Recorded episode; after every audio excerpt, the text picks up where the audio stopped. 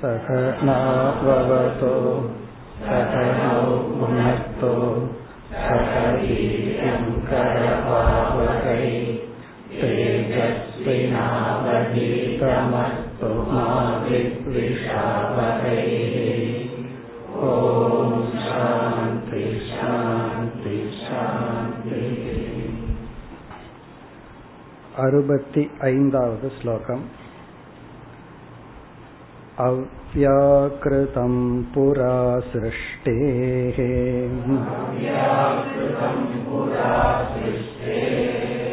ऊर्ध्वं व्याक्रियते द्विधा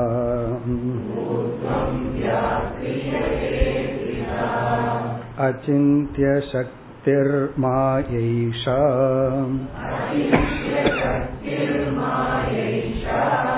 ब्रह्मण्यव्याकृताभिधा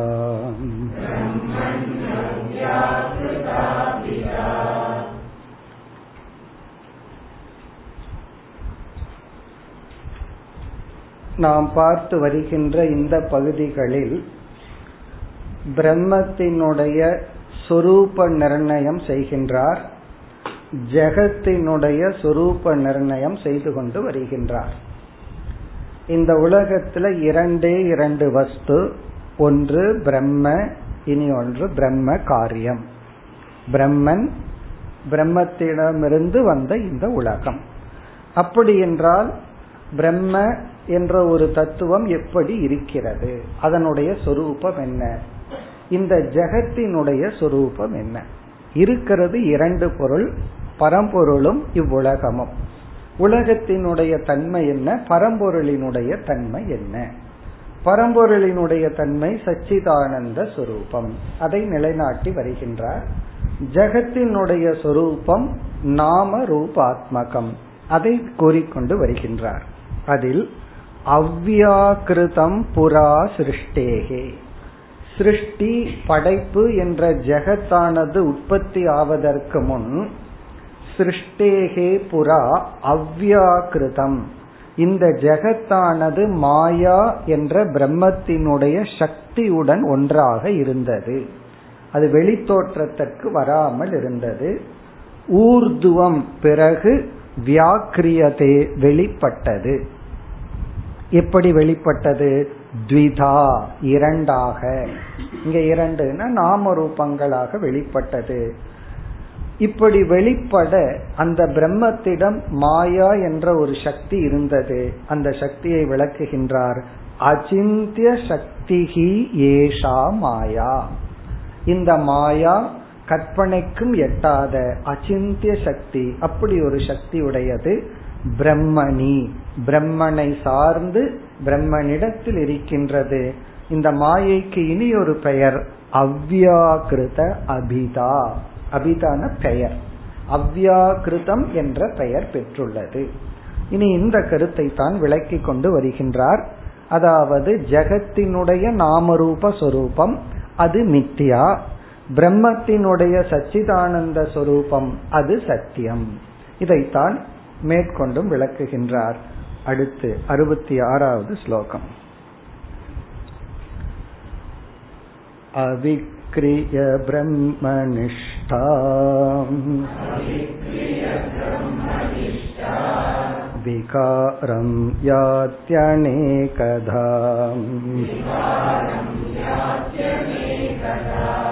मायां तु प्रकृतिं विद्या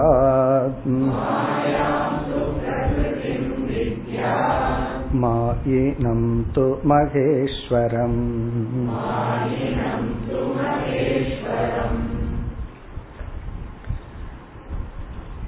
மாயா என்ற ஒரு சக்தியானது வெளி தோற்றத்திற்கு வராத நிலையில் பிரம்மத்திடம் பிரம்மனை சார்ந்து இருந்தது. அதுதான் இந்த உலகமாக வடிவானது அதை கூறுகின்றார். அப்படியே அந்த பிரம்மத்தினுடைய சொரூபத்தையும் கூறுகின்றார். அவிக்ரிய பிரம்ம நிஷ்டா இந்த சொல் இறுதியில் மாயையை குறிக்கின்றது. ஆனால் அந்த மாயா எப்படிப்பட்ட பிரம்மனை சார்ந்துள்ளது? அந்த பிரம்மஸ்வரூபமும் விளக்கப்படுகிறது. அவிக்ரிய. அவிக்ரிய என்றால் மாற்றம் அடையாமல் எந்த விகாரத்தையும் அடையாமல் அப்படியே கூட்டஸ்தம் என்று பொருள். அவிக்ரிய என்றால் மாற்றத்தை அடையாத பிரம்ம பிரம்மத்தை நிஷ்டான சார்ந்துள்ள. அதாவது மாற்றத்தை அடையாத என்றும் உள்ள பிரம்மத்தை சார்ந்துள்ள இந்த மாயையானது விகாரம் யாதி அநேகதா. விதவிதமான விகாரத்தை இந்த மாயை அடைகிறது. இந்த சக்தி விதவிதமாக வெளிப்படுகின்றது.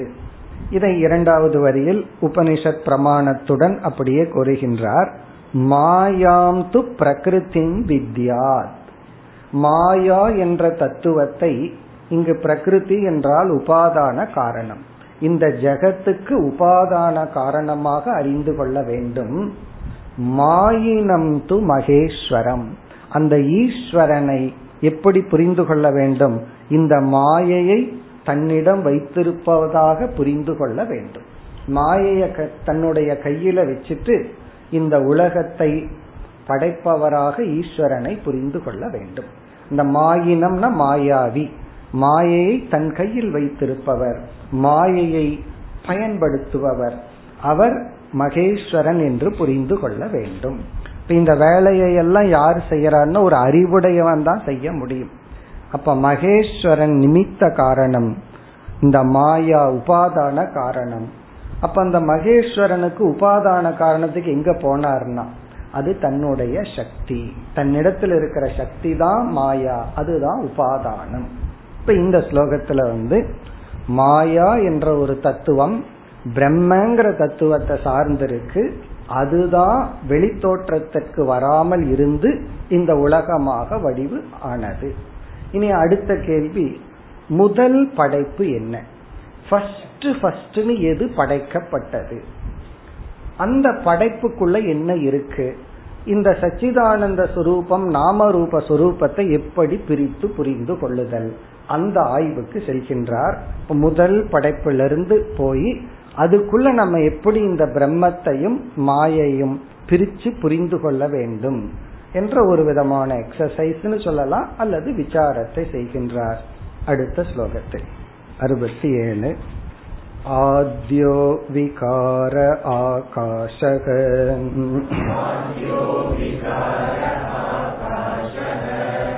सोऽस्ति भात्यपि च प्रियः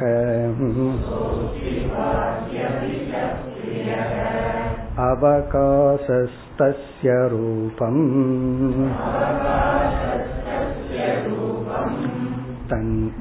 தன்னித்யா ந து தத்ரயம்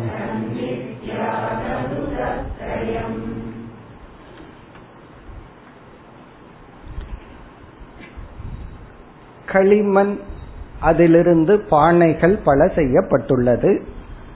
அல்லது வந்து தங்கத்திலிருந்து பல நகைகள் செய்யப்பட்டுள்ளது. இப்ப நம்ம வந்து தங்கத்தை நாம் பார்க்க வேண்டும். தங்கத்தை தெரிஞ்சுக்கணும்னா நம்ம என்ன செய்யணும்? எந்த நகைய சூஸ் பண்ணிட்டுன்னு கேட்க கூடாது எந்த நகைய வேணாலும் சூஸ் பண்ணலாம். களிமண்ணை தெரிஞ்சுக்கணும்னா எந்த பானையை எடுக்கணும்னு கேட்க கூடாது எந்த பானையை வேணாலும் எடுக்கலாம். அப்படி எந்த நகைய வேணாலும் சூஸ் பண்ணி இந்த கழுத்துல போடுறதுக்கு அல்லது கையில போடுறதுக்குன்னா சூஸ் பண்ணணும். இதைத்தான் எடுத்து கழுத்துல போட முடியும். இதைத்தான் கையில போட முடியும்னு அங்கதான் சாய்ஸ் இருக்கு. ஆனா அதனுடைய சொரூபத்தை தெரிஞ்சுக்கணும்னா என்ன பண்ணலாம்? ஏதோ ஒரு நகைய பிக்கப் அப்படின்னு சொல்லுவோம். ஏதோ ஒரு நகையை கையில் எடு. அப்புறம் அதை நம்ம ஆராய்ந்து பாரு. அதுக்குள்ள என்ன இருக்கோ அது தங்கம். அப்படி இந்த உலகத்துல எதை வேணாலும் நம்ம எடுத்துக்கொள்ளலாம். அதை எடுத்துட்டு ஆராய்ச்சி பண்ணி பார்த்தா அதுக்குள்ள பிரம்மஸ்வரூபமும் இருக்கும் ஜெகத் சுரூபமும் இருக்கும். அதனால இந்த பிரம்மத்தை பிடிக்கிறதுக்கு என்ன பண்ணணும்னா எல்லாமே எவ்ரி திங் எதை வேணாலும் எடுத்துக்கலாம். யார வேணாலும் நீங்க எடுத்து உட்கார வைங்க. அவங்கள போய் ஆராய்ச்சி பண்ணுங்க. கடைசியில் என்ன ஆகும்னா அவங்களுக்குள்ள பிரம்மனும் இருக்கும் மாயையும் இருக்கும் அல்லது ஜெகத் சுரூபமும் இருக்கும். அப்படித்தான் இந்த டெவலப்மெண்ட் பண்றாரு. எனி திங் இதை நம்ம ஒரு முறை பண்ணியிருக்கோம். கேனோபனிஷத்துல எந்த எண்ணத்தை வேணாலும் எடுத்துக்கலாம். பிரதிபோத விதிதம் மதம்னு சொல்லி ஒவ்வொரு எண்ணங்கள் இருக்கு. ஒரு எண்ணத்தை எடுத்து அதை ஆராய்ச்சி பண்ண அதுக்குள்ள என்ன இருக்கு? அதுக்குள்ள சைத்தன்ய சொரூபம் இருக்கு. பிறகு ஏதோ ஒரு நாம ரூபம் இருக்கு. அடுத்த எண்ணம் எடுத்தோம்னா அதுக்குள்ள சைத்தன்யம் இருக்கு. ஏதோ ஒரு நாம ரூபம் இருக்கு. அப்படி ஒவ்வொரு எண்ணத்தை எடுத்துட்டு அதை ஆராய்ச்சி பண்ணா அதுக்குள்ள என்ன கிடைக்கும்? சத்திய சுரூபம் மித்யா சுரூபம் கிடைக்கும். அப்படி இந்த ஜெகத்திலிருந்து நீங்க எதை வேணாலும் எடுத்துக்கலாம். ஒரு கல்லை வேணாலும் எடுத்துக்கலாம். மண்ணை வேணாலும் எடுத்துக்கலாம். சாப்பிடுறதுக்கு பிரியமா இருந்தா வடைய வேணாலும் எடுத்துக்கங்க. எதையோ எடுத்துட்டு ஆராய்ச்சி பண்ணுங்க. இதுக்குள்ள என்னென்னலாம் இருக்கு? அப்படி ஆராய்ச்சி பண்ணுனா அதுக்குள்ள அந்த மூணும் நமக்கு கிடைக்கும். வடைக்கு வந்துட்டு அதுல இருந்தே போவோமே. இப்ப வடகை கையில வச்சுக்கிறோம். நல்ல ஃப்ரெஷ்ஷா நல்ல வாசனையோட இருக்கு. ஃபர்ஸ்ட் அந்த வடை இருக்கின்றது. சத். அந்த வடைய முதல்ல சத்துன்னு சொல்றோம். செகண்ட் என்ன அப்படின்னு சொன்னா அது ஒளிர்கின்றது. அது வந்து பிரகாசமா இருக்கு என்னுடைய மனசுக்கு. அது வந்து சைத்தன்யம். மூன்றாவது அது எனக்கு பிரியமானது. அது எனக்கு பிடிக்குது. அதனாலதான் இதை எடுத்துட்டோம். வேற யாரையும் எடுக்க முடியாது. அப்போ அந்த அந்த ஒரு பதார்த்தம் ஏதோ ஒரு பதார்த்தத்தை எடுத்துட்டா அது அதுல சத்தை நம்ம பார்க்கிறோம். அதுல வந்து ஒரு அது அது விளங்குகிறது. அந்த அறிவை நம்ம பார்க்கிறோம். வடைக்கு அறிவு கிடையாது. இருந்தா நம்ம கையிலேயே அது இருக்கு? ஆனா அதுல ஒரு அறிவை நம்ம பார்க்கிறோம். அதை அறிகிற நம்ம மூன்றாவது அந்த வஸ்துவிடம் ஒரு பிரியம் இருக்கிறத பார்க்கிறோம். இப்படி எல்லா பொருள்களிலும் வித்யாரண்யர் இந்த டெவலப்மெண்ட்ல என்ன சொல்றாருன்னா அதுல சத் சித் பிரியத்துவம் ஆனந்தம்ங்கிறது இருக்கு. இந்த மூன்றும் பிரம்மத்தை சார்ந்தது. பிறகு எது உலகத்தை சார்ந்தது? நாம ரூப. இந்த பஞ்சபூதங்களான நாம ரூபந்தான் அனாத்மா உலகத்தை சார்ந்தது. இப்படி அவர் டெவலப் பண்றார். அதுல வந்து முதல் படைப்பு என்ன? பகவான் படைக்கும் போது ஃபர்ஸ்ட் என்ன கிரியேட் பண்ணார்? ஆகாஷக. அப்படி ஆரம்பிக்கிறார். ஆத்தியக விகாரக ஆகாஷக. ஃபர்ஸ்ட் விகாரம். இங்க விகாரம்னா படைப்பு. முதல் முதலில் படைக்கப்பட்டது ஆகாசம் ரொம்ப லேட்டா தான் சயின்ஸ்ல வந்து ஸ்பேஸும் கூட கிரியேட் ஆனது அப்படின்னு எல்லாம் கண்டுபிடிச்சிட்டு இருக்காங்க. பட் சாஸ்திரத்துல வந்து ஆகாசமும் ஒரு படைப்பு தான்ங்கிறது நமக்கு பழைய காலத்துல சாஸ்திரத்திலிருந்தே நமக்கு அந்த கருத்து இருக்கு.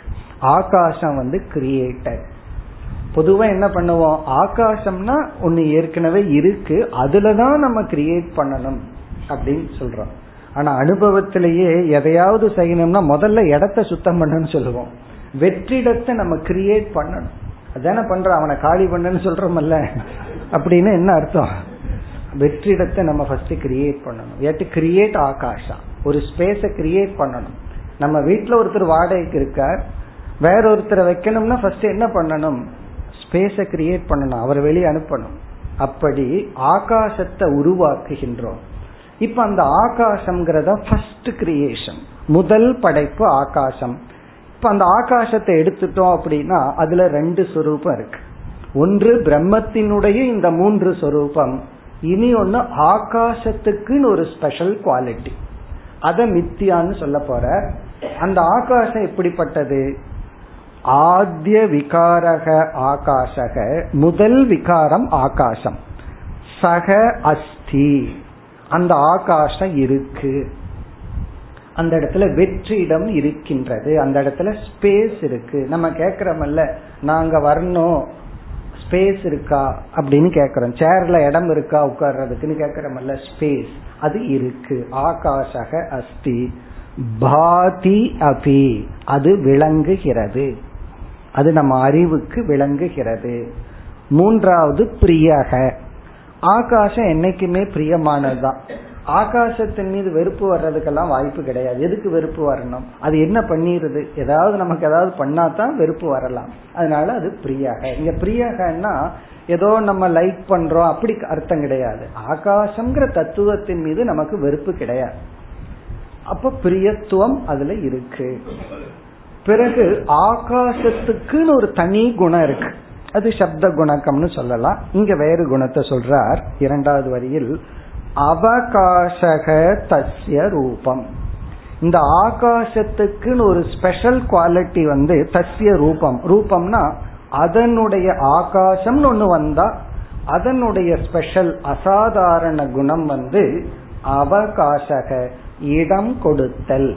அவகாசம்னா இடம் கொடுத்தல். அதாவது அகாமடேட் பண்றது தான் ஆகாசத்தினுடைய ஒரு குணம். அதனாலதான் ஒருத்தர் வந்து பலரை எல்லாத்தையும் அகாமடேட் பண்ற குணம் இருந்தா நம்ம சொல்லுவோம் அவருக்கு பரந்த மனம் அப்படின்னு சொல்லுவோம். விரிந்த மனம் அப்படின்னு சொல்றோம்.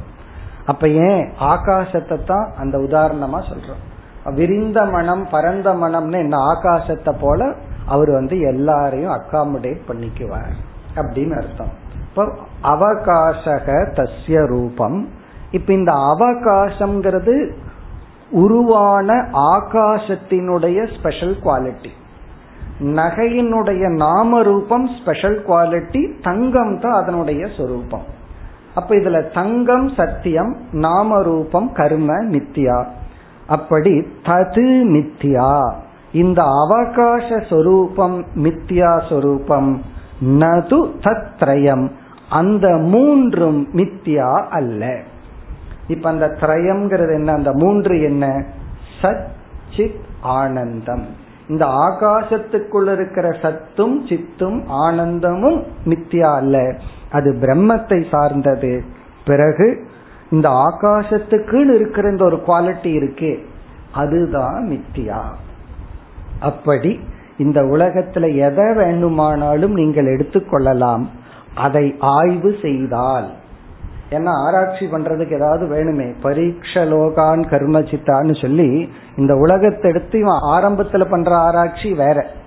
அதாவது அனித்தியத்துவத்தினுடைய ஆராய்ச்சி பண்ணி இது நிலையற்றது இது சாஸ்வதமான சுகத்தை கொடுக்காதுன்னு ஆராய்ச்சி பண்ணி வைராகியத்தை அடைகிறான். அது ஒரு விதமான ஆராய்ச்சி. அந்த ஆராய்ச்சி அப்ப ஏன் தேவைன்னா இது நிலையானது இது என்ன சுகப்படுத்தும்ங்கிற எண்ணம் இருந்தது. அது போயிடுச்சு. இப்ப செய்யற ஆராய்ச்சி ஞான யோகம் அந்த பொருளினுடைய மைய கருத்து என்ன? மைய பொருள் என்ன? அல்லது உபாதானம் என்ன? இதுக்கு ஒரு தமிழ் ஒரு வார்த்தை இருக்கு. கச்சா பொருள்னு சொல்லுவார்கள். கச்சா பொருள் அப்படின்னு சொன்னா அதனுடைய ட்ரூத் அதனுடைய தத்துவம் என்ன? அப்படி ஆராய்ந்தால் அதுக்குள்ள பிரம்மத்தினுடைய மூணு சொரூபமும் இருக்கும். பிறகு அனாத்மாவினுடைய சொரூபமும் இருக்கும். இதை சொன்ன உடனே நமக்கு சந்தேகம் வரலாம். அப்ப சிங்கம் புலி எலி இதையெல்லாம் ஆராய்ச்சி பண்ணா அதுல எனக்கு பிரியத்துவம் வரலையே. சத்து சித்து தானே இருக்கு. அது எனக்கு பிரியமா இல்லையே அப்படின்னு தோணும். ஒரு எலியை எடுத்து நீங்க ஆராய்ச்சி பண்ணி அதுல பிரியத்துவம் இல்லை அப்படின்னா நீங்க அதை மனுஷனா பாக்குறதுனால நீங்க அதை பூனையா பாருங்க.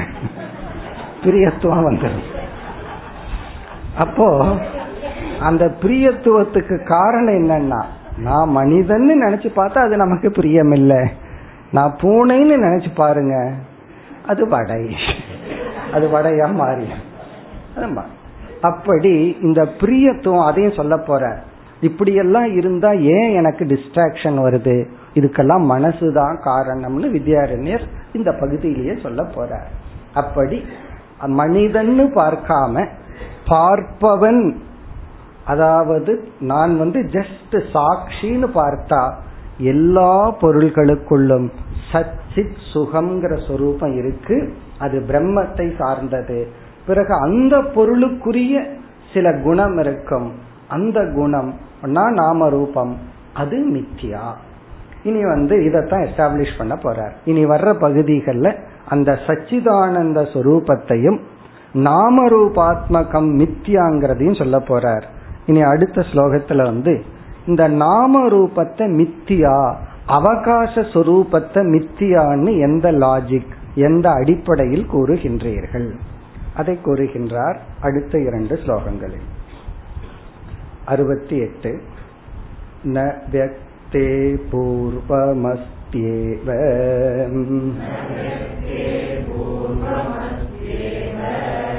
न पश्चाच्चापि नाशतः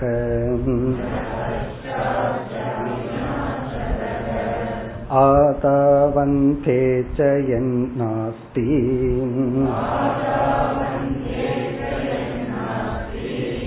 वर्तमानेऽपि तत्तथा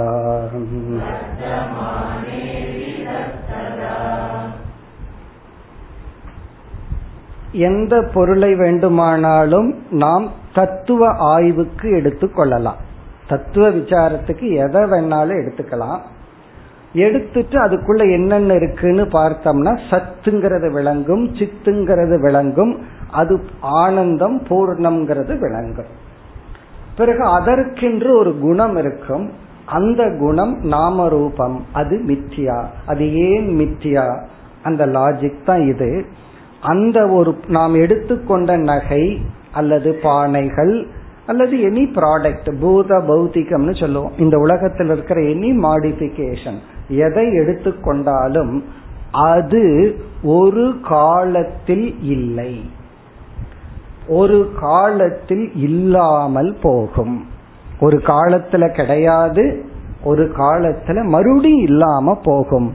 அப்படி ஒன்று இருந்தால் முன் இல்லாமை பின் இல்லாமையுடன் ஒரு பொருள் கூடியிருந்தால் அது இப்பொழுதும் இல்லாமைக்கு சமம்.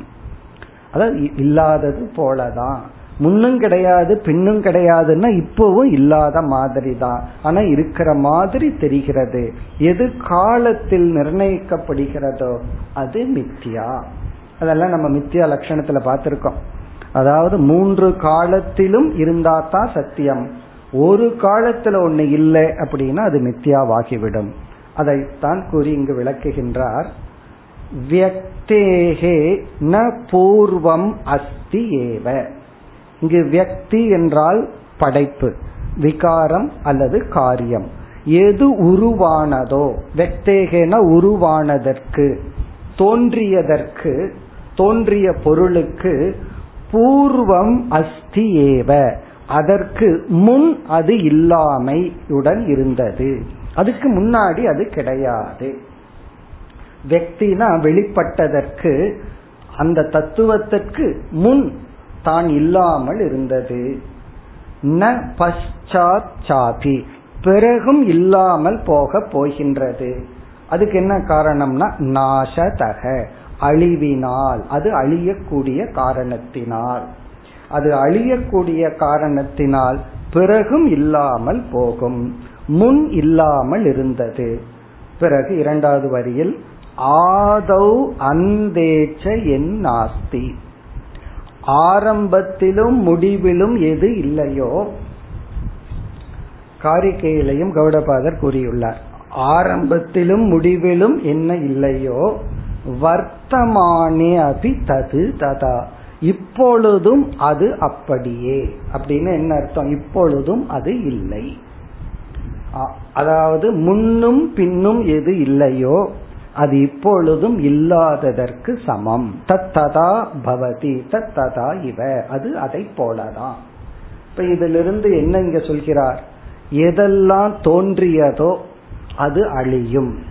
அப்படி என்றால் முன் அது இல்லை பிறகு இருக்க போவதில்லை. அப்படி என்றால் இப்பொழுதும் இல்லாததற்கு சமம். இப்ப எல்லா காலத்திலும் தொடர்ந்து இருப்பது என்னன்னா அஸ்தித்துவம். அதனுடைய சத் இருத்தல் அதனுடைய சைத்தன்ய சொரூபம். பிறகு அதனுடைய ஆனந்த சொரூபம். இனி பகவத்கீதையிலிருந்து கிருஷ்ண பகவான் உபதேசம் செய்ததை பிரமாணமாக வித்யாரண்யர் கொடுக்கின்றார். அறுபத்தி ஒன்பதாவது ஸ்லோகம். अव्यक्तादीनि भूतानि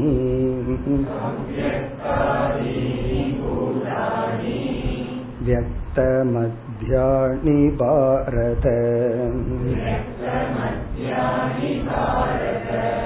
अव्यक्तनिधनान् ये वेति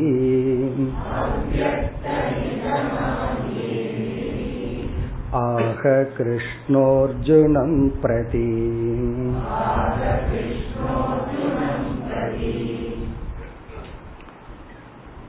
இரண்டாவது அத்தியாயத்தில் கிருஷ்ண பகவான் அர்ஜுனனுக்கு இவ்விதம் உபதேசம் செய்தார் கடைசியில கிருஷ்ணக அர்ஜுனம் பிரதி ஆக கிருஷ்ண பகவான் அர்ஜுனனுக்கு இவ்விதம் கூறியுள்ளார் இதே கருத்து தான் அதாவது சென்ற ஸ்லோகத்துல சொன்ன அதே கருத்து தான் சொல்றார். அவ்வக்த ஆதீனி பூதானி. இந்த படைப்புகள் எல்லா உயிரினங்களும் முதலில் அவ்வக்தமாக இருந்தது. மாயைக்குள் இருந்தது. வியக்த மத்தியானி பாரத. ஹே அர்ஜுனா இடையில் வெளி தோற்றத்திற்கு வந்தது மத்தியம்னா இடையில் வியக்த மத்தியானி பாரத. அவ்வக்த நிதனானி ஏவ. மீண்டும் அது பிரளய காலத்தில் வெளித்தோற்றத்திற்கு வராத நிலைக்கு செல்லும். நிதனானினா மீண்டும் ஒடுங்கும். இப்ப அவ்வக்தத்திலிருந்து தோன்றி இடையில் கொஞ்ச காலம் இருந்து மீண்டும் அது அவ்வக்த நிலைக்கு செல்லும். இதி ஏவ ஆக கிருஷ்ணக. இவ்விதம் கிருஷ்ண பகவானும் உபதேசம் செய்துள்ளார். அதாவது ஸ்ருதி ஸ்மிருதி பிரமாணங்களை எல்லாம் கொடுக்கிறார். எதற்கு என்றால் பிரம்மத்தினுடைய சொரூபம் சச்சிதானந்த சொரூபம் ஜெகத்தினுடைய சொரூபம் நாம ரூப சொரூபம். இந்த நாம ரூபம் மித்தியா இந்த ஜெகத்துக்குன்னு ஒவ்வொரு பூதத்துக்குன்னு வர்ற ஒரு ஸ்பெஷல் குவாலிட்டி அது மித்தியா ஏன்னா அது ஒரு காலத்துல இல்லை ஒரு காலத்துல இல்லாம இருக்க போகுது இடையில மட்டும் வந்திருக்கு. பிறகு எது சாஸ்வதம்னா சச்சிதானந்த சுரூபந்தான் சாஸ்வதம். இந்த சச்சிதானந்த சுரூபம் சாஸ்வதம்ங்கிறத நான் எப்படி உணர்தல் எப்படி புரிந்து கொள்ளுதல் அடுத்த சில ஸ்லோகங்கள். இனி சச்சிதானந்த சொரூபத்துக்கான பிரமாணத்திற்கு வருகின்றார். அடுத்த ஸ்லோகம். மிருத்வத்தே சச்சிதானந்தாக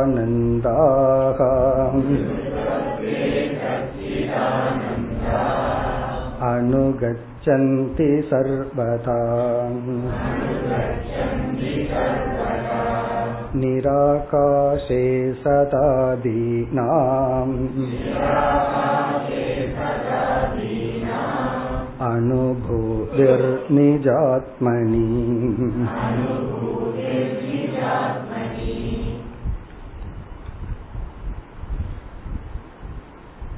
பிரமாண விசாரத்தில் சாஸ்திரத்துல வந்து சிலதெல்லாம் என்ன சொல்வார்கள்? ஞானி பிரத்யக்ஷம் என்று சொல்வார்கள். ஞானி பிரத்யக்ஷம் அப்படின்னு சொன்னா இப்ப பிரம்மத்தை பற்றிய ஞானத்தை அடைய முடியுமா? ஒரு சிஷ்யனுடைய மனதுல சந்தேகம் வருது. அவர் என்ன முடிவு பண்றார்? ஆரம்பத்துல என்னால எல்லாம் கண்டிப்பா முடியாது. அடுத்த ஜென்மத்துல பார்க்கலாம். அல்லது யாராலையும் அடைய முடியாது. அது அடைஞ்சவங்களை யாரையாவது சொல்லுங்கன்னு சொன்னா சாஸ்திரம் என்ன சொல்லும்? நீ உன்னால முடியாதுன்னு சொல்லிட்ட ஒன்னும் சொல்ல முடியாது. அப்ப என்ன பண்றதுன்னா ஞானிகள். சில பேர் இதை அடைந்துள்ளார்கள். இது வந்து சுவாத்ம பிரத்யக்ஷம். அவர் அவர்களுக்குத்தான் அது விளங்கும். எப்படி வந்து பிரம்மன் அனிர்வச்சனீயமோ மாயை அனிர்வச்சனீயமோ அதுபோல இந்த ஞானமும் உண்மையில் ஞான பலனும் அனிர்வச்சனீயம்தான் அதை வந்து விளக்கவெல்லாம் முடியாது. அந்த ஞான பலத்தை சாஸ்திரம் சொல்லி இருக்கு ஸ்தித பிரஜ லட்சணத்துல எல்லாம் ஞானி இப்படி எல்லாம் இருப்பான் அப்படி எல்லாம் இருப்பான்னு வர்ணனை சொல்லி இருக்கு இருந்தாலும் ஓரளவு தான் அது நம்ம பலனை அடைஞ்சாதான் நமக்கு தெரியும். ஒரு இனிப்பு பதார்த்தமே எப்படி இருக்குங்கிறத நம்ம வந்து அவங்களுக்கு அந்த இனிப்பை அனுபவிக்க வச்சுதான் காட்ட முடியுமே தவிர விளக்க முடியாது. அப்படி இங்கு வந்து சுவாத்ம அனுபூதி பிரமாணம்னு சொல்ற இந்த அறிவை நாமளாக அடையும் பொழுதுதான் இந்த அறிவு உண்மைன்னு நமக்கு விளங்கும். எந்த அறிவு? பிரம்மத்தினுடைய சச்சிதானந்த சுரூபம். இதற்கு வந்து வேற பிரமாணம் எல்லாம் அவசியம் இல்லை. இப்ப சாஸ்திரம் என்ன பண்ணுதுன்னா சாஸ்திரம் வந்து இவனுக்கு அனுபவத்தையோ அல்லது பிரம்மத்தையோ கொடுக்கவில்லை. இப்ப வந்து ஒருத்தன் பானைகளையே பார்த்துட்டு இருக்கான். அவன் வந்து பானைகளை பார்த்துட்டு களிமண்ணை மிஸ் பண்ணியிருக்கான். அவனுக்கு ஒருத்தர் வந்து இதெல்லாம் களிமண்ணால் ஆனதுங்கிற அறிவை கொடுத்திருக்கார். இப்ப களிமண்ணால் ஆனதுங்கிற அறிவு தான் வந்திருக்குமே வந்திருக்குதே தவிர புதிதா அவன் ஏற்கனவே களிமண்ணத்தான் பார்த்துட்டு இருந்திருக்கான். களிமண்ணத்தான் அனுபவிச்சுட்டு இருந்திருக்கான் அது போலதான் சாஸ்திரம். நம்ம ஏற்கனவே இருக்கிறத தான் காட்டி கொடுக்கின்றது. அதைத்தான் இங்கு குறிப்பிடுகின்றார். மிருத்துவத். வித்யாரண்யரும் இங்க அந்த களிமண்ணை விடுறதா இல்ல. மிருத்துவத். மிருத்துவத்தினா களிமண்ணை போல. களிமண் எப்படி எல்லா பானைகளிலும் ஊடுருவி உள்ளதோ அதுபோல தே சச்சிதானந்தாகா சச்சித் ஆனந்த சொரூபங்கள் களிமண் வந்து எப்படி அதிலிருந்து தோன்றிய அனைத்திலும் சமமாக வியாபித்துள்ளதோ அதுபோல இந்த சச்சிதானந்தாக சச்சித் ஆனந்த சொரூபமானது அணுகச்சந்தி சர்வதா. எல்லா பொருள்களிடத்திலும் எல்லா படைப்பிலும் எல்லா வஸ்துக்களிலும் தொடர்ந்து ஊடுருவி உள்ளது. அதனாலதான் இறைவனை காட்ட முடிவதில்லை. இப்ப இறைவனை காட்டணும் அப்படின்னு சொன்னா அவர் இல்லாத இடம் ஒண்ணு இருந்தா அங்க போய் காமிச்சிடலாம். இப்ப அதையவே பார்த்துட்டு அதை காட்டு காட்டுன்னு எப்படி காட்ட முடியும்? பிரம்மத்தையே நம்ம பார்த்துட்டு இருக்கோம். நீ அது சொல்றவனே பிரம்மன் தான் அது வேற விஷயம். அப்ப நம்ம எப்படி காட்ட முடியும்? அப்படி அணுகச்சந்தி சர்வதா. எல்லா பொருள்களிடத்திலும் எல்லா காலங்களிடத்திலும் இந்த சச்சிதானந்த சுரூபம்ங்கிறது தொடர்ந்து தான் இருக்கின்றது. எதில் நிராகாசே நிராகாசம்னா ஆகாசமும் அற்ற எந்த படைப்பும் இல்லாத நிர்குணமான அந்த சொரூபத்தில் இந்த பிரம்மனிடத்தில் இந்த சொரூபங்கள் எல்லா இடத்திலும் இருக்கத்தான் இருக்கு. சதாதீனாம் அனுபூதிகி நிஜாத்மணி வர்த்ததே. உள்ளது. இங்க நிஜாத்மனினா தன்னுடைய ஆத்மஸ்வரூபத்தில் அங்க நிராகாசம் அங்க எங்க ஆகாசமோ எந்த படைப்பும் கிடையாது நிர்குணமான அந்த இடத்தில் சதாதீனாம் சச்சிதானந்தத்தினுடைய சொரூபம் அனுபூதிகி வர்த்ததே. அனுபூதிகினா அதனுடைய அறிவு இருக்கத்தான் இருக்கின்றது. அது அனுபூதியாக இருக்கும். அப்படின்னா என்ன அர்த்தம்? இப்ப வந்து நமக்கே ஒரு கேள்வி கேட்டுக்கிறோம். நான் இருக்கிறனா இல்லையா? அப்படி ஒரு கேள்வி கேட்டோம்னா நமக்கு அந்த பதில் வந்து நமக்கு நல்லா தெரியும். நான் இருக்கின்றேன். இப்ப நான் இருக்கிறனா இல்லையாங்கிறத வந்து யாருகிட்டே நான் கேட்டு சொல்ல வேண்டாம். இப்ப டாக்டர்கிட்ட போய் நான் இருக்கிறேனா இல்லையான்னு கேட்டா என்ன சொல்லுவார் அவர்? நீ இருக்க வேண்டிய இடம் வேறேன்னு சொல்லிடுறாரு அப்போ நான் இருக்கிறனா இல்லையா அப்படிங்கிறது ஸ்வயம் பிரகாசம். இதத்தான் அனுபூதின்னு சொல்றேன் இதை யாரும் எனக்கு சொல்லிக் கொடுக்க வேண்டிய அவசியம் கிடையாது. சாஸ்திரம் உட்பட நான் இருக்கிறேன் அப்படின்னு சொல்லி கொடுக்க வேண்டிய அவசியம் கிடையாது. பிறகு நான் உணர்வுடையவனா இல்லையா? அதுக்கும் கிடையாது. காரணம் என்ன? உணர்வு இருக்கிறதுனாலதான் நான் இருக்கிறேனே அப்படிங்கறத ரெகனைஸ் பண்ணிட்டு இருக்கிறேன். நான் எதை உணர்கின்றேன்? அது மாறிட்டு இருக்கலாம் ஆனால் நான் உணர்வு சுரூபமாக இருக்கின்றேன் அப்படிங்கறதுல சந்தேகம் இல்லை. இந்த இரண்டோட நான் நிறுத்திட்டா நான் பூர்ணமானவன். இந்த இரண்டையும் வச்சு இந்த சரீரத்தோட அபிமானம் வைக்கும் பொழுதுதான் அபூர்ணத்துவம் வருது இந்த ஆனந்தம்ங்கிறது வந்து தடைப்படுகிறது. இந்த இரண்டு அறிவோடு மட்டும் என்னோட மனசு இருந்ததுன்னா அந்த மனசுல பிரம்மத்தினுடைய ஆனந்தம் பூர்ணமாக வெளிப்படும். அப்ப நான் சொல்லலாம் நான் ஆனந்தமாக இருக்கின்றேன். எப்பொழுது? எனக்கு இந்த மூணே மூணு தகுதி தான் குவாலிபிகேஷன் அல்லது சுரூபம் தான் நான் இருக்கேன் அறிவு சுரூபமாக இருக்கின்றேன்.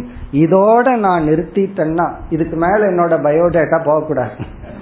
இதோட என்னோட பயோடேட்டா ஸ்டாப் ஆயிடுச்சுன்னா மூணாவது ஆட்டோமேட்டிக்கா வந்துடும் ஆனந்தமாக இருக்கின்றேன்.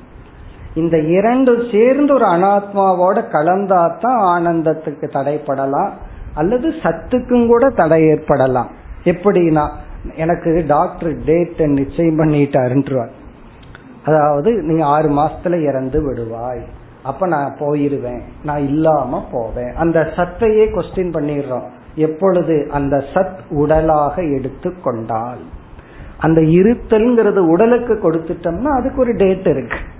இருத்தல் அப்படிங்கறது உடலை நீக்கி நான் அப்படிங்கறதோட நிறுத்தினோம்னா அதுதான் அனுபூதி. அனுபூதினா சுவாத்ம பிரத்யக்ஷம் ஞானி பிரத்யக்ஷம்.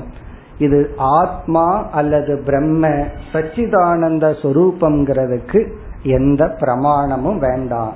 அனுபூதிகேவ பிரமாணம். நமக்கே நன்கு விளங்கும். விளங்கவில்லை என்றால் நம்ம அதற்கு தயாராகவில்லை. நம்ம அந்த கரணம் அதுக்கு தயாராகல. அந்த கரணம் தயாராயிடுச்சுன்னா அது விளங்கும். இப்ப நான் சத் சொரூபம் சித் சொரூபம் ஆனந்த சொரூபம் நான் பிரம்மஸ்வரூபம் இந்த கருத்தை தான் மேலும் சில ஸ்லோகங்களில் விளக்குகின்றார் இதற்கான விளக்கத்தை தான் கொடுக்கின்றார் அடுத்து எழுபத்தி ஓராவது ஸ்லோகம் अवकाशे विस्मृतेत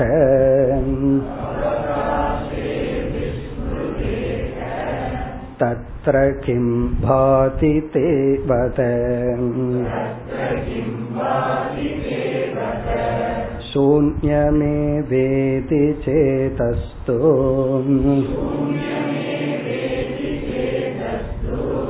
नाम तादृग्विभातिः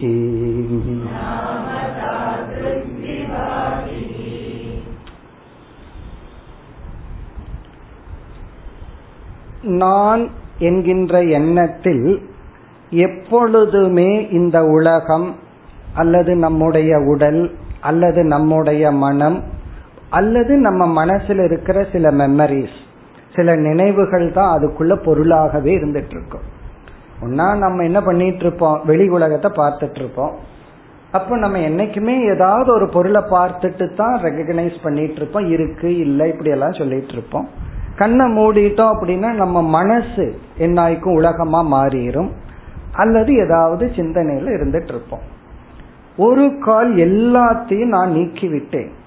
இந்த உலகத்தையும் நாம ரூபம் மித்தியான்னு நான் நீக்கிட்டேன்.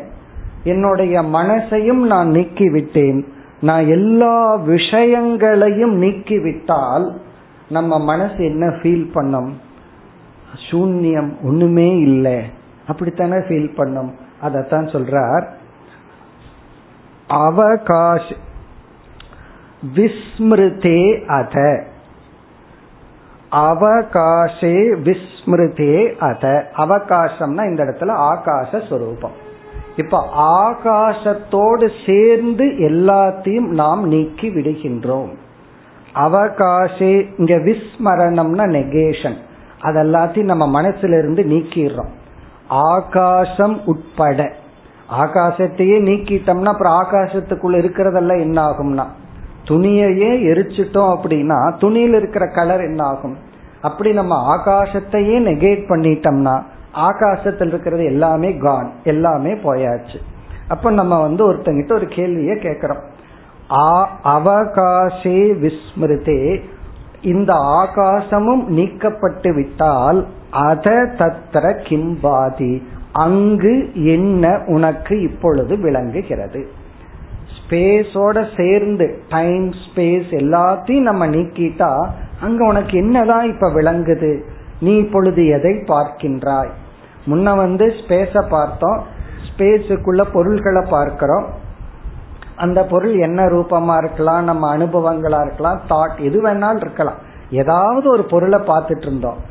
எல்லாத்தையும் நீக்கிட்ட என்னதான் இருக்கு? தேவத நீ சொல் அப்படின்னு நம்ம ஒருத்தங்கிட்ட கேக்குறோம் அவன் என்ன பதில் சொல்றான்? சூன்யம் ஏவ அஸ்தி சேத்.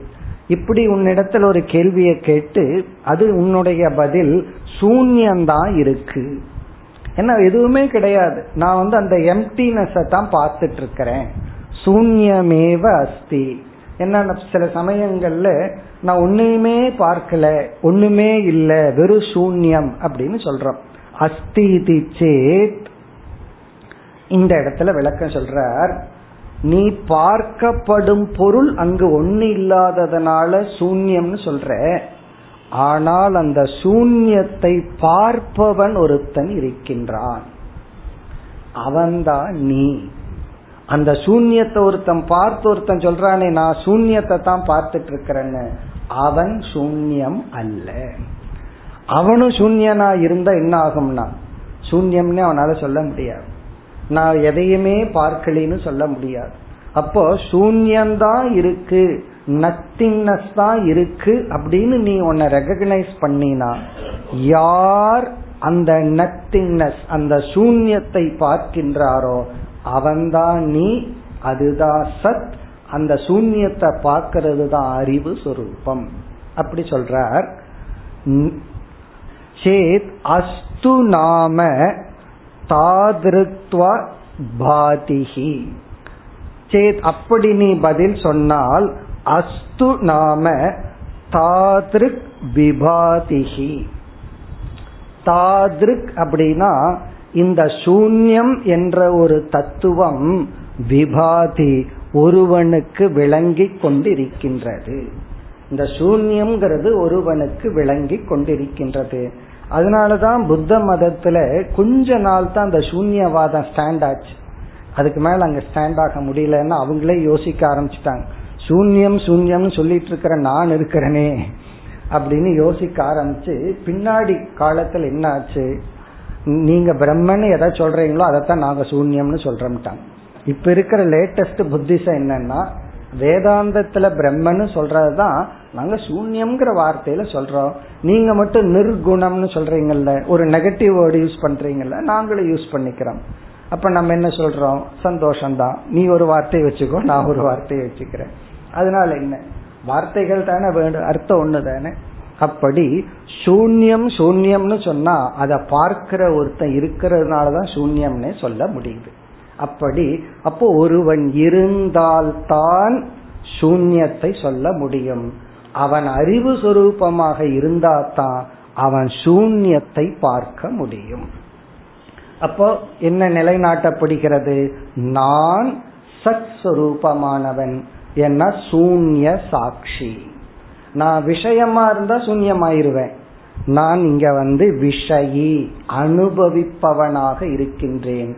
இங்க அனுபவிக்கப்படும் பொருளை நீ நெகேட் பண்ணிட்ட அனுபவிக்கிறவனை நீ நெகேட் பண்ணல. அந்த அனுபவிப்பவன் நான். நான் இருந்தா தான் அனுபவிக்க முடியும். அப்ப நான் இருக்கிறேன் பிறகு நான் அறிவு சுரூபமாக இருக்கின்றேன். எப்படி? கடைசியா கார்னர் பண்ணி சொல்ற உலகத்தையெல்லாம் நீக்கிட்டா சூன்யம்தான் இருக்குன்னா சூன்யம் இருக்குன்னு சொல்றதுக்கு நீ இருக்கிறையல்ல. அதனால சில பேர் வாழ்க்கையே சூன்யம் வாழ்க்கையே சூன்யம் சொல்லிட்டு இருப்பாங்க. சொல்றதுக்கு நீ இருக்கிறியே நீ உன்ன மறந்துட்டியே.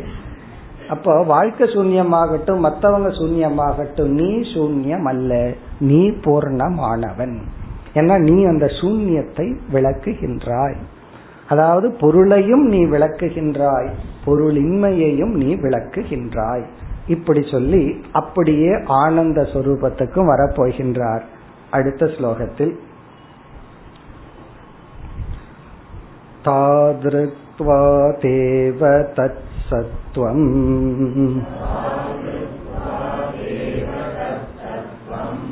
औदासीन्येन तत्सुखम्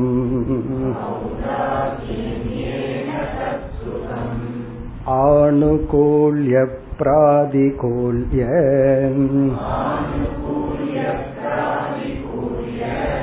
हीनं यत्तन्निजं सुखम्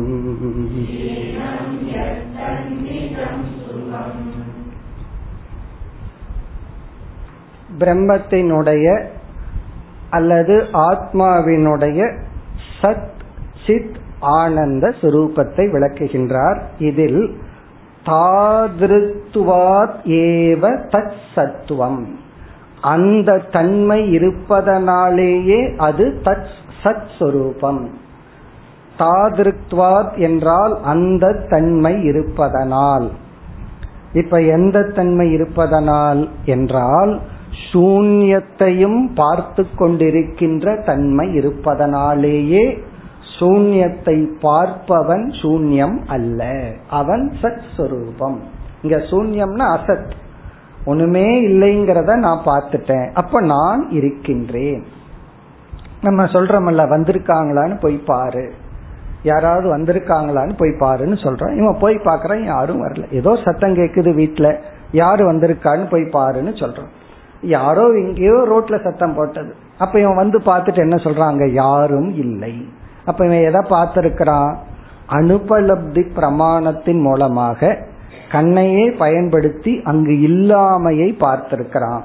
ஆனால் இவனே அங்க போகாம அதை சொல்ல முடியுமோ?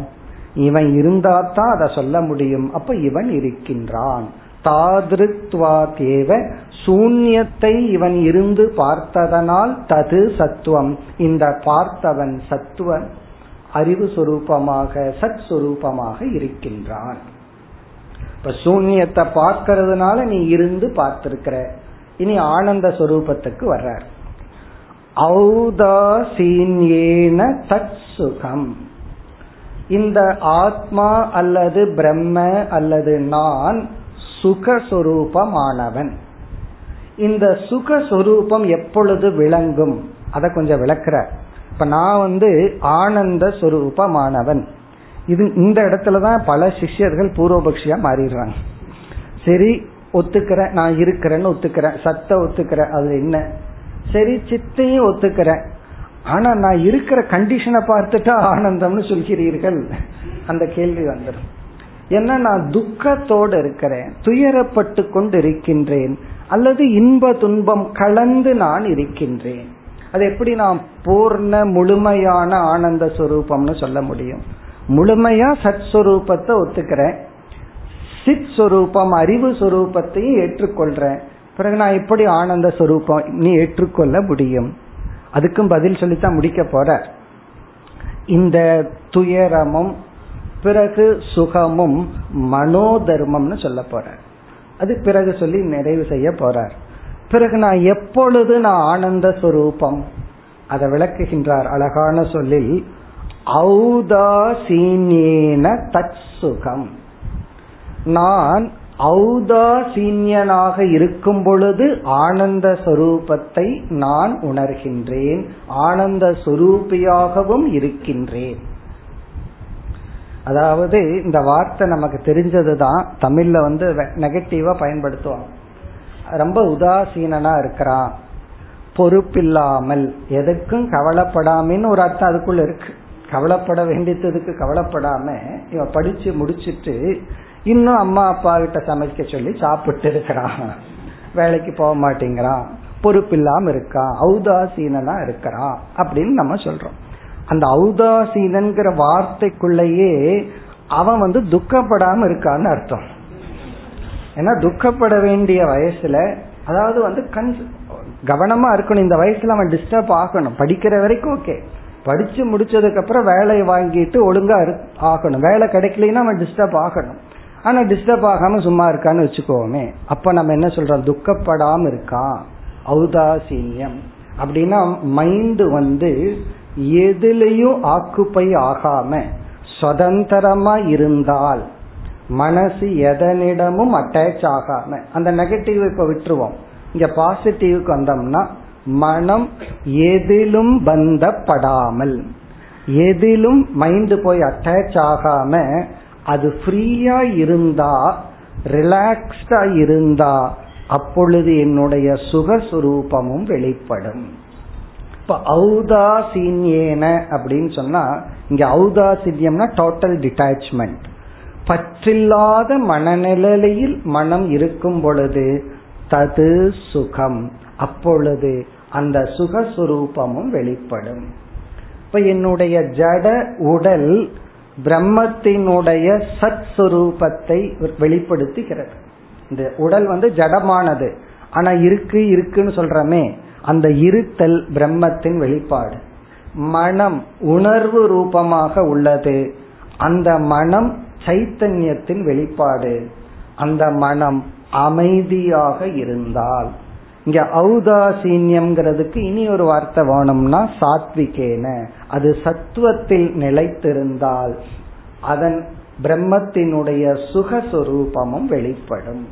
இப்ப சித் ஆனந்த சுரூபம் மூன்றும் வெளிப்பட வேண்டும் என்றால் ஜடமான ஒரு வஸ்து உடல் வேணும் மனம் வேண்டும். அந்த மனமே சித்த வெளிப்படுத்திடும் அது ஔதாசீன்யமாக இருந்தால் எதோடையும் அட்டாச் ஆகாம இருந்தால் எதோட சம்பந்தப்படுத்தி கொள்ளாமல் இருந்தால் ஆனந்தமாக இருக்கும். அது உண்மைதான். இந்த தூங்கி எழுந்த உடனே மனது கொஞ்ச நேரம் ஆனந்தமா இருக்கும். இன்னும் எதையோட அட்டாச்சுக்கு ஆரம்பிக்கல.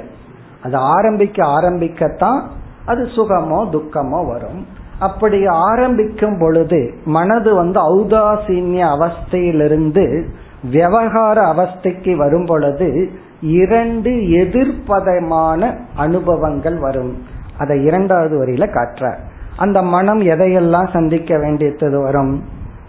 ஆணுகூல்ய பிராதிகூல்ய ஆணுகூல்யம் அப்படின்னு சொன்னா நமக்கு பிடிச்சது ஃபேவரபிள் வேண்டியது என்று பொருள். ஆணுகூல்யம். பிராதிகூல்யம் அப்படின்னா நமக்கு பிடிக்காதது. நாம விரும்பாதது வேண்டாதது. அதாவது இந்த மனது வந்து இரண்டு சூழ்நிலையை சந்திக்கும். நமக்கு பிடிச்ச சூழ்நிலை நமக்கு பிடிக்காத சூழ்நிலை.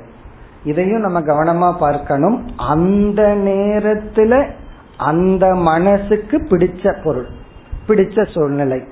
அந்த நேரத்துல அந்த மனசுக்கு பிடிக்காத பொருள். ஏன்னா சில பேர்த்த சில நேரம் பிடிக்கும் சில நேரம் பிடிக்காது. கொஞ்ச நாள் அவன் ரொம்ப க்ளோஸ் ஃப்ரெண்டுமா கொஞ்ச நாள க்ளோஸ் எனிமின்னு சொல்லிட்டு இருப்பான். அப்போ அதனால ஒரு கண்டிஷன் அந்த நேரத்துல அவர் பிடிச்சிருந்தா ஆணுகுல்யம்.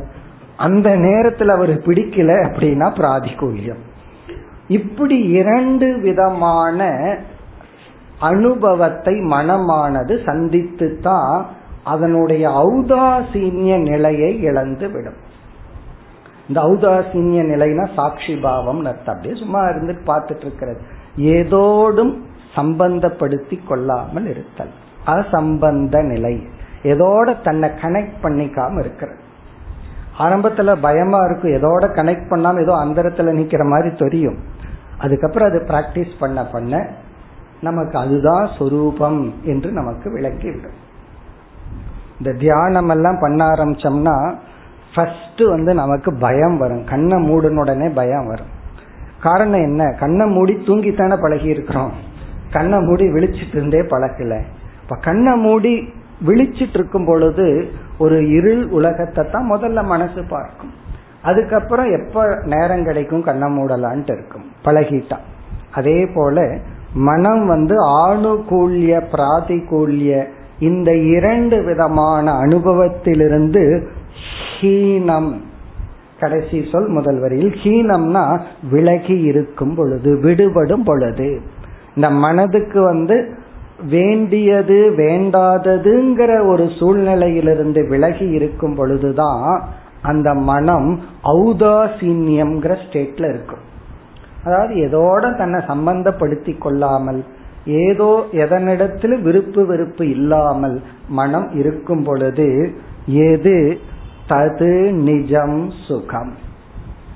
அந்த ஸ்டேட்டில் மனசு இருக்கும் பொழுது எந்த ஒரு ஆனந்தம் இருக்கோ அது ஆத்மானந்தத்தினுடைய பிரதிபிம்பம். ஏன்னா அந்த மனம் வந்து வெளி விஷயத்திலிருந்து ஆனந்தத்தை அடையல. ஏன்னா அதுக்கு ஃபேவரபிள் ஆணுகூல்யமா எதையுமே அது பார்க்கல. அதே சமயத்துல பிராதிகூல்யம்னா அதுக்கு எகெயின்ஸ்டா எதையும் பார்க்கல. அதுக்கு எதிராகவும் அந்த மனசு எதையும் பார்க்கல. அது ஔதாசீன்ய நிலையில இருக்கு. சம நிலையில இருக்கு. அமைதியான நிலையில இருக்கு. அப்படி இருக்கும் பொழுது அப்ப மனசுல ஒரு சூன்யத்துவம் தான் இருக்கணும். ஆனால் மனதில் ஒரு சாந்தி அமைதி இருக்கின்றது. அதுதான் ஆத்மாவினுடைய ஆனந்தத்தின் வெளிப்பாடு. அந்த நேரத்துல வந்து மனது வந்து ஒரு டிப்ரெஷன்லயோ வேதனையிலயோ இருந்தா அப்ப அந்த மனது வந்து பிராதிகூல்யத்தோட சம்பந்தப்படுத்திடுச்சுன்னு அர்த்தம். பிராதிகூல்யம் ஆணுகூல்யம் இல்லாத மைண்ட் ஸ்டேட்டில் மனசில் ஒரு சந்தோஷம் வருதுன்னா அந்த சந்தோஷம் மனதினுடைய சொரூபம் அல்ல அது ஆத்மாவினுடைய சொரூபத்தை மனம் பிரதிபிம்பிக்கின்றது. எப்படி ஆத்மாவினுடைய சைத்தன்யத்தை மனது பிரதிபிம்பித்து அதுக்குள்ள சிதாபாசங்கிற தன்மையை அடைஞ்சதோ எப்படி மனதானது ஆத்மாவினுடைய உடலினுடைய இருப்பை எடுத்துட்டு இருத்தல்ங்கிற ஸ்டேட்டஸ் அடைஞ்சதோ அதே போல இந்த மனநிலையில் ஆத்மாவினுடைய நிஜம் சுகம் தது. தன்னுடைய ஒரிஜினல் தன்னுடைய உண்மையான சுகமானது வெளிப்படுகிறது. இப்ப இதுல இருந்து நமக்கு என்ன தெரிகிறதுனா மனமானது ஆணுகூல்ய பிராதிகூல்யத்துடன் சம்பந்தம் வைக்கும் பொழுது. அதாவது தனக்கு வேண்டியது வேண்டாததுன்னு ஏற்கனவே நிச்சயம் எல்லாம் பண்ணி வச்சிருக்கு. அதோடு இது சம்பந்தப்படுத்தப்படும் பொழுதுதான் இதற்கு வந்து கொஞ்சம் அதிக சுகம் அதிக துக்கம் இதெல்லாம் வந்துட்டு இருக்கு இதோடு மனசு சம்பந்தத்தை எடுத்து விட்டால் அந்த மனதும் ஆனந்தமாக இருக்கும். அப்போ எதுவுமே இல்லாம என்னால் ஆனந்தமா இருக்க முடியும்னா ஆனந்தம் என்னுடைய சொரூபம். இதை நம்ம உணரும் பொழுதுதான் எந்த வஸ்துவுமே ஆனந்தத்துக்காக அது லட்சியம் ஆகக்கூடாது அது சாதனை ஆகலாம் எனக்கு இந்த பொருள் தேவை பணம் தேவை எத்த ஆரோக்கியம் தேவை எது வேணாலும் தேவைன்னு சொல்லிடலாம். எதற்காக? என்னுடைய ஏதோ ஒரு லட்சியத்துக்குன்னு சொல்லிடலாம். ஆனந்தத்துக்காக இந்த பொருள் தேவைன்னு நம்ம முடிவு பண்ணணும் அப்படின்னா கொஞ்ச நாள்லயே நமக்கு அறிவு வந்துடும் அதுவே துக்கத்தை கொடுக்கும் பொழுது. எந்த பொருளை நான் ஆனந்தத்துக்காகவும் நினைச்சு அடைஞ்சனோ அது கொஞ்ச நாள்ல அது பிராதிகூல்யமா மாறிடும். அது வந்து துக்க சொரூபத்தமாக மாறிவிடும். அப்ப முன்ன வந்து தேவதையா இருந்தா இப்ப பிசாசா மாறிட்டேன்னா அது அப்படித்தான். அது பிசாசா அது மாறல. நீ முதல்ல தேவதைன்னு பார்த்த. இப்ப நீ பிசாசுன்னு பார்க்கிற. அது நட்பாகலாம் உறவாகலாம் பொருள்கள் ஆகலாம் ரொம்ப ஒரு லேட்டஸ்ட் மாடல் ஒரு பொருளை வாங்கி வச்சிருப்போம். அது ஏதோ வீட்டுல அலங்கரிச்சிட்டு இருக்கிற மாதிரி இருக்கும். பிறகு அது ரிப்பேர் ஆகி கஷ்டத்தை கொடுக்க கொடுக்க பிறகு அதுவே துக்க சுரூபம். அப்ப மனம் தான் அனைத்து அனுபவிக்கிற சுக துக்கத்திற்கு காரணம் என்று சொல்லி இந்த தலைப்பை நிறைவு செய்ய போகின்றார். அடுத்த வகுப்பில் தொடர்வோம். ॐ पूर्णमधपूर्णमिधं पूर्णापूर्णमुदस्सते पूर्णस्य पूर्णमादाय पूर्णमेवावशिष्यते ॐ शान्ति शान्ति शान्तिः